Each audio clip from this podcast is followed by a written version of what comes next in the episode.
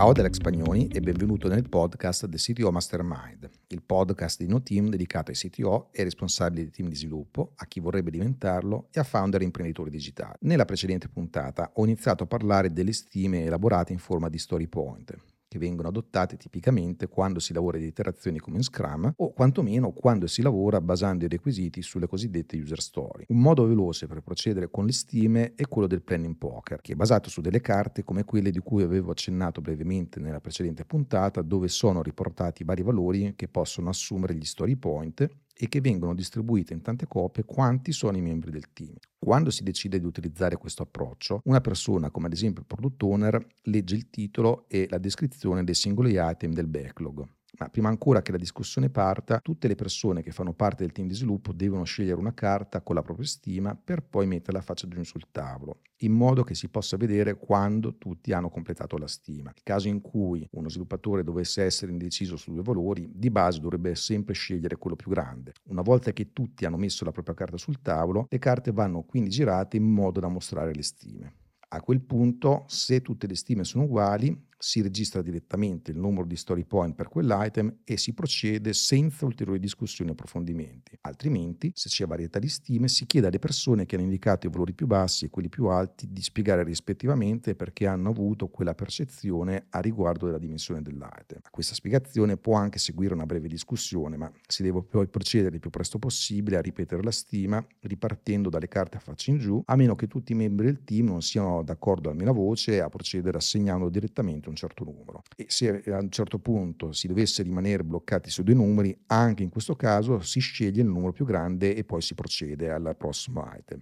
L'importante però è focalizzarsi sul trovare un numero su cui il team è d'accordo più che andare a approfondire in dettaglio l'item. In questo processo andrebbero stimati anche i bug, le attività di routine e le attività esplorative chiamate spike, al cui interno ricadono anche le attività di ricerca, prototipazione, progettazione e così via. Questo perché le stime rappresentano la dimensione del costo di un certo item e non il valore che questi stessi item creano. Dato che i bug, le attività di routine e gli spike richiedono tempo e denaro proprio come user stories, andrebbero a loro volta stimati se sono pianificati e mescolati nel backlog assieme agli altri item. L'unica eccezione a questa regola è quando uno di questi task rappresenta un lavoro o un requisito emergente dello sprint in corso, quindi non presente inizialmente in fase di sprint planning, ma in quel caso non è necessario stimarlo per forza va invece interpretato come diciamo una sorta di rumore di fondo o distrazione rispetto al lavoro pianificato inizialmente. Qui bisogna ricordarsi che è del tutto normale rinegoziare in corso d'opera il contenuto dello sprint, proprio per via della natura adattativa di un processo di lavoro di questo tipo. Un capitolo a parte va poi dedicato a quei casi in cui bisogna affrontare un nuovo backlog di grandi dimensioni, come ad esempio un nuovo progetto. Se infatti ti stai preparando ad affrontare lo sviluppo di un nuovo prodotto digitale che può durare ad esempio tra i 3 e i 6 mesi se non è particolarmente grande, allora sicuramente ti potresti ritrovare con un lungo elenco di item da stimare, a maggior ragione se poi il progetto è ancora più grande. Si tratta sempre di una fase molto delicata e critica, è infatti uno di quei momenti che contribuiscono a decretare il successo o l'insuccesso sia tecnologico che economico di una nuova iniziativa. E su questo per esperienza ho una serie di suggerimenti. Il primo è quello di mettere da parte un paio di giorni da dedicare a questa attività di stima. Sicuramente avrai infatti bisogno di almeno una o due giornate del tuo team per stimare un progetto che dura almeno tre mesi.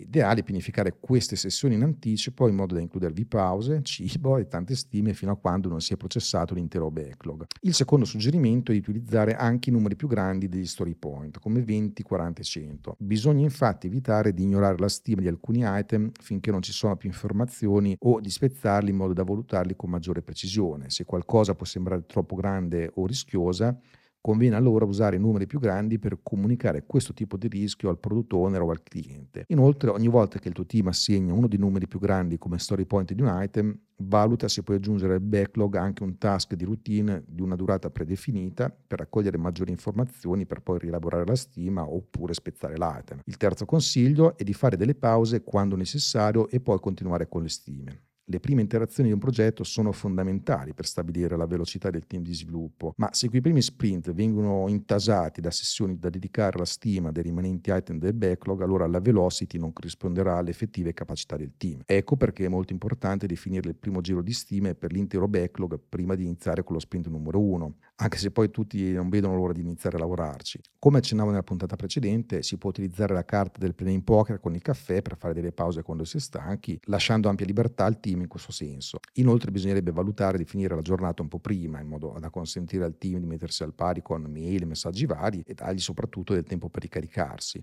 Infine, l'ultimo consiglio è quello di non stare a confrontare in modo eccessivo i tempi effettivi rispetto alle stime. Se pensi che un certo item sia stato stimato male in modo grossolano dopo che è stato consegnato, allora ovviamente bisogna chiedere approfondimenti al team durante una retrospettiva, che in quel caso potrebbe offrire l'opportunità di imparare nuove cose o migliorare il processo ma per il resto la maggior parte degli item, anche con la stessa stima in termini di story point, vedrai che non richiederà mai esattamente la stessa quantità di tempo, quindi è inutile stare proprio a verificare esattamente se quegli story point poi corrispondevano esattamente a una certa quantità di tempo. Il messaggio importante in questo senso è infatti che tenere traccia di una buona velocità è più importante che analizzare le stime come se fossero degli impegni, magari addirittura contrattuali. Questo perché le stime sono solo delle previsioni, appunto non degli impegni veri e propri. Questo ovviamente non deve andare contro la capacità di un team di sapersi prendere delle responsabilità ed essere efficaci e puntuali nelle consegne, ma bisogna essere consapevoli, come accennavo prima, che gli sprint sono rinegoziabili perché le stime sono appunto delle stime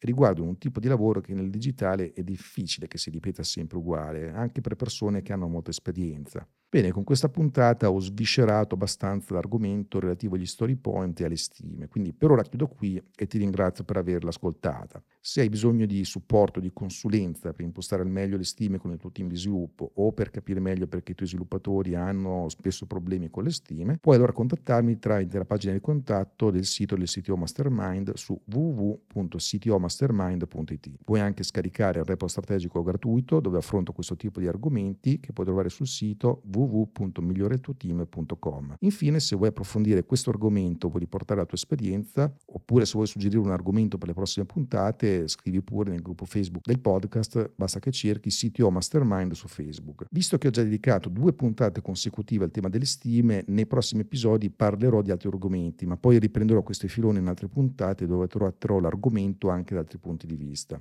Per ora è tutto, grazie di nuovo e al prossimo episodio. Ciao da Alex.